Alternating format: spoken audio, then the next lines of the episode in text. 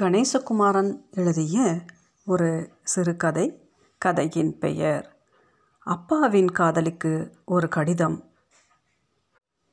என் தந்தை மேல் பிரியமானவருக்கு என் தாய்க்கு மகனாக நான் எழுதி கொள்வது.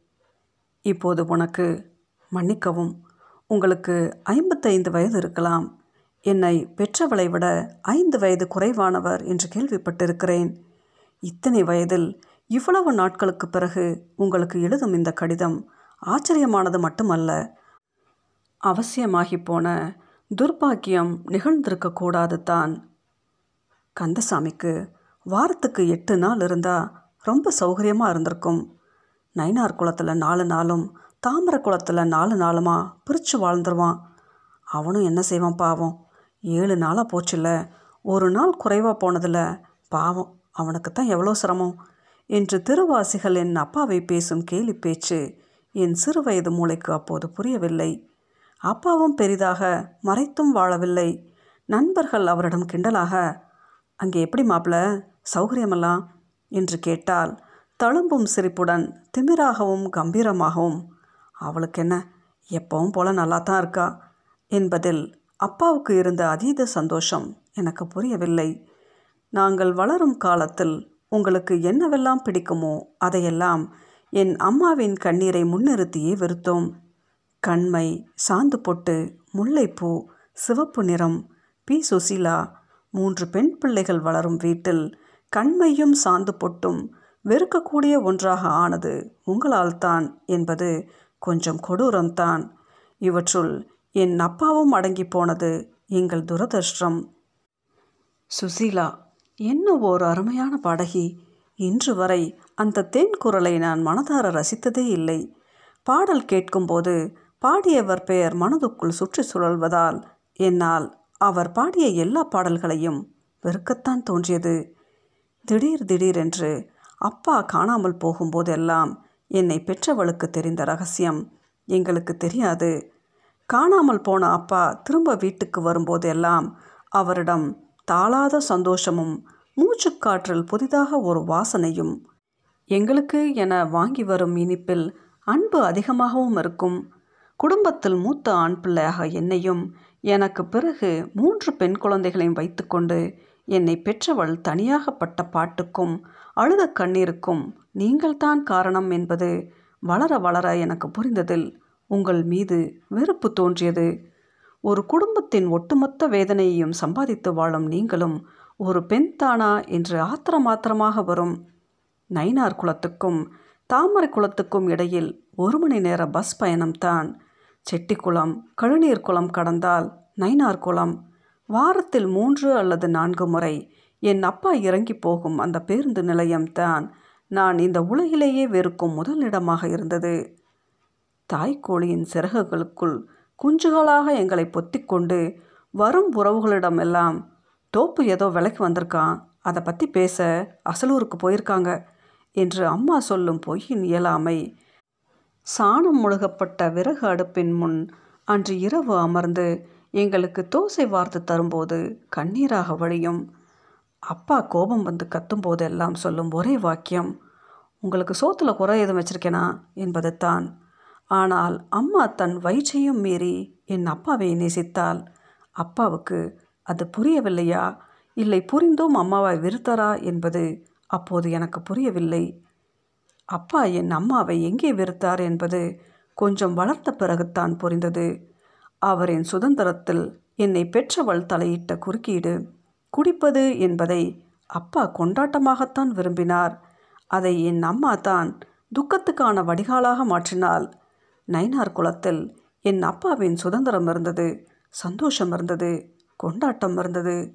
உங்களோடு என் அப்பாவையும் அவர் தேடிச் சென்ற குடியையும் அடியோடு வெறுக்கத் தொடங்கியது அன்றிலிருந்து தான் கந்தசாமிக்கு ரட்ட குதிரை சவாரி கைவந்த கலதான் போ என்று ஊர் பேசும் பேச்சுக்கு முன் நான் தலை குனிந்து தான் நடந்தேன். நான் தலை நிமிர்ந்தும் ஏதும் மாறிவிடவில்லை. எனக்கு வேலை கிடைத்து மூத்த ஆண் பிள்ளையாக என் குடும்பத்தை வழிநடத்தும் தைரியம் வந்ததும் என் அம்மா அப்பாவுக்கு பயந்தவளாகத்தான் வாழ்ந்தாள். முதலில் தங்கைகளுக்கு திருமணம் பிறகுதான் எனக்கு என்று பிடிவாதமாக இருந்ததால் என் வயதும் ஏறிக்கொண்டே போனது. என்னை பெற்றவளுக்கு இன்னும் கவலையைத்தான் தந்தது. உறவினர்களுக்கு மத்தியில் அப்பாவின் இன்னொரு உறவு தெரிந்திருந்ததே தங்கைகளின் திருமணத்தை கேள்விக்குறியில் தள்ளியது. நாளப்பின நிலம் நீச்சு சொத்து பத்தில் எனக்கும் உரிமை உண்டுன்னு அவள் வந்து நின்னா நீ என்ன பண்ணுவ மரகதம்? அவளுக்கு இருக்கிற துணிச்சல் உனக்கு கிடையாதே. உன் வீட்டுக்காரன் குடிச்சிட்டு வந்து ஒன்று அடித்தா வாங்கிக்கிட்டு நிற்கிறவனி எங்கள் பிள்ளைய உன் பெண்ணுக்கு கட்டி கொடுத்துட்டு நாளைக்கு இந்த பஞ்சாயத்துக்கெல்லாம் எங்கள் மானத்தை விட்டுட்டு வரமாட்டோம் என்ற கூட பிறந்த அண்ணன் மனைவியின் காதல். இவர் அங்கே போக வரத்தான் இருக்கார் மதினி. தாலி கட்டி குடும்பம் நடத்தலை. என்ற என் அம்மாவின் குரல் கம்மிய போது அப்பன்னு ஒருத்தன் இந்த குடும்பத்துக்கு எதுக்கு? என்றெல்லாம் யோசித்தது உண்டு. சொந்தத்தில் கட்டித்தான் நான் இப்படி கேள்வி கேட்க ஆள் இல்லாமல் இருக்கேன். நீ பிரத்தையில் பாருப்பா என்ற என் அம்மாவின் வேண்டுகோளும் அத்தனை சீக்கிரம் சரியாகிவிடவில்லை உங்களுடனான என் அப்பாவின் உறவை மறைத்து என் மற்றும் தங்கைகளின் கல்யாணம் முடிக்க நாங்கள் பட்ட பாட்டை நீங்கள் அறிந்திருக்க மாட்டீர்கள். இன்னமும் நாங்கள் சம்பந்தம் செய்த குடும்பத்தின் பல உறவுகளுக்கு என் அப்பாவின் இன்னொரு வாழ்க்கை தெரியாது. எல்லா விசேஷங்களிலும் அப்பா என்ற ஸ்தானத்திலிருந்து மரியாதை தந்ததை தவிர வேறு எதிலும் அவர் ஈடுபட்டதில்லை. எனக்கும் குழந்தைகள் பிறந்தன. எல்லோருக்கும் அவரவர் அப்பா தான் ரோல் மாடல் என்பார்கள்.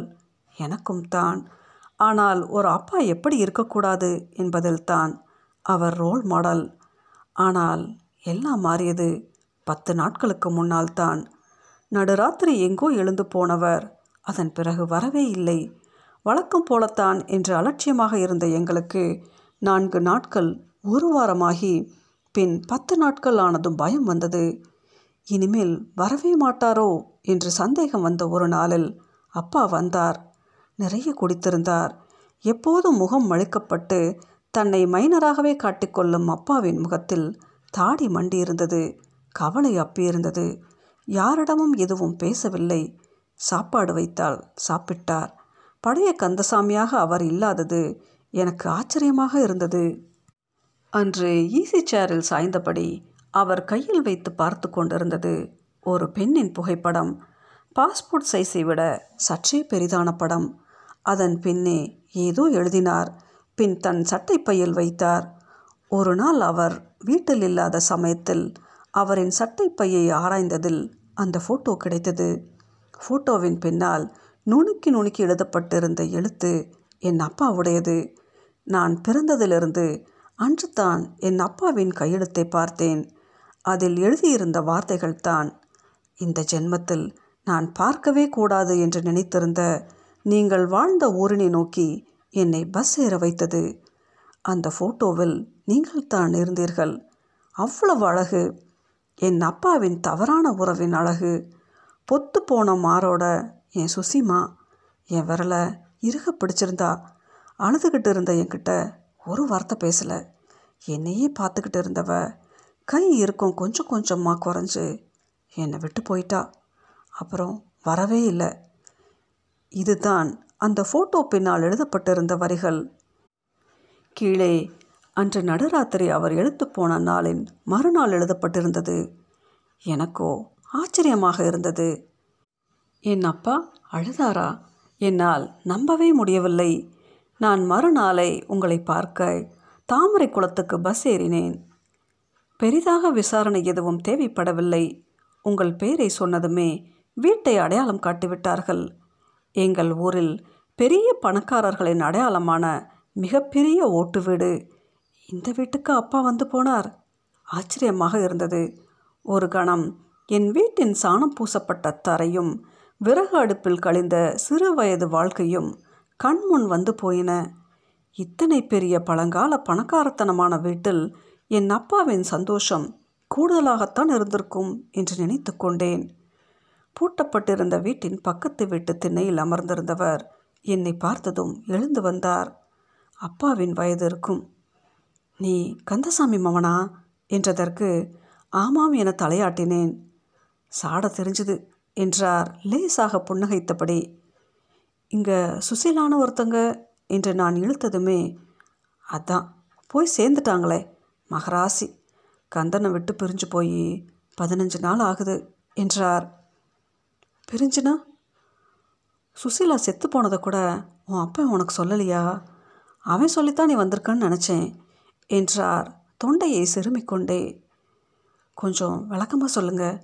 என்னாச்சு அவங்களுக்கு எனக்கு குழப்பம் கூடியது. மாறல புத்துநோய் வந்து போயிட்டாங்க என்றதும் சுரீர் என்றது. இல்லைங்கய்யா எங்கள் அப்பாவுக்கு இந்த மாதிரி தப்பான தொடர்பு இருக்குன்னு தெரிஞ்சதுமே அவரை எங்கள் வீட்டில் எல்லோருமே வெறுத்துட்டோம். எனக்கு ஒன்றும் தெரியாது.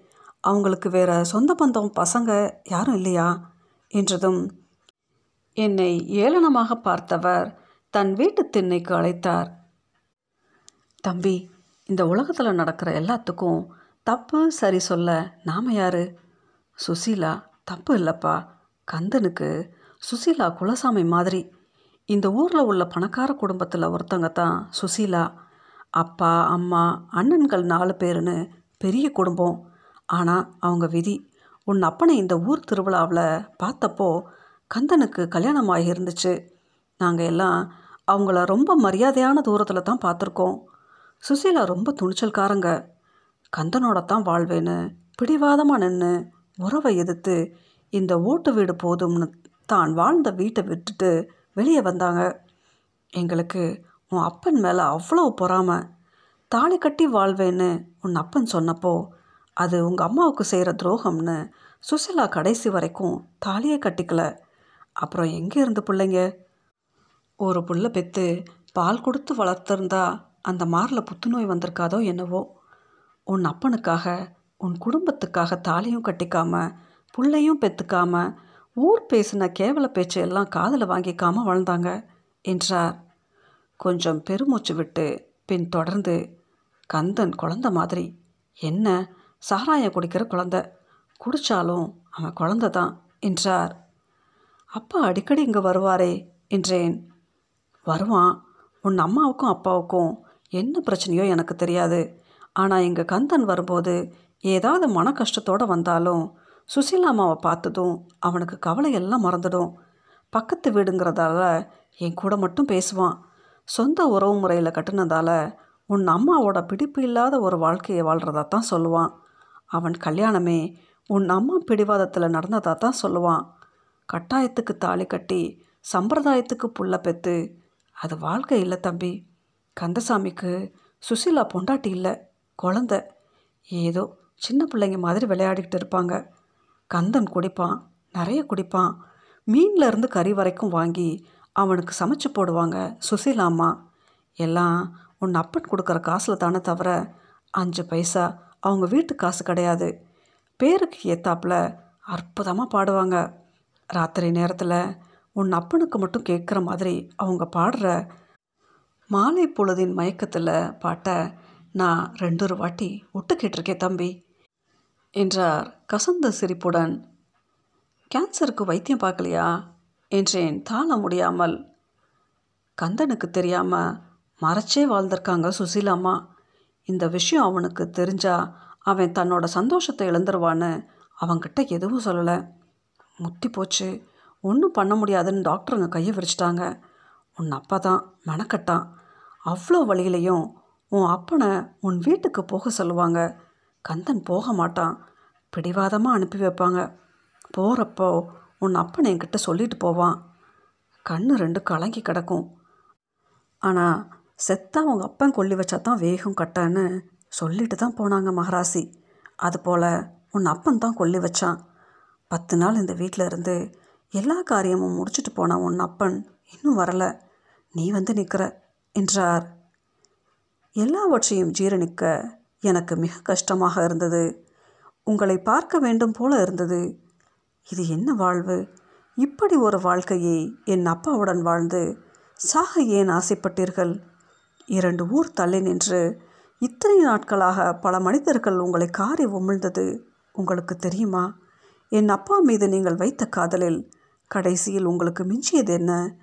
எங்களின் சித்தி என்ற உறவு முறையை கூட வெறுத்து அப்பாவின் வைப்பாட்டி என்ற சொல்லில் உங்களுக்கு அப்படி என்ன நிறைவு? எல்லாவற்றையும் உங்களிடம் கேட்டு பதில் பெற விருப்பமாக இருக்கிறது. முகவரி தெரியாத தெரிந்து கொள்ள விரும்பாத இந்த கடிதம் மட்டுமே கடைசியில் மிச்சமாக ஆனது. அஞ்சல் செய்ய முடியாத இந்த கடிதம் என் அப்பா நீங்கள் நாங்கள் வாழ்ந்த வாழ்வின் சாட்சியாக கடைசி வரை என் டைரியிலேயே இருந்துவிட்டு போகட்டும். இப்படிக்கு கந்தசாமியின் மகன் ராமன். கணேசகுமாரன் எழுதிய இக்கதையின் பெயர் அப்பாவின் காதலிக்கு ஒரு கடிதம்.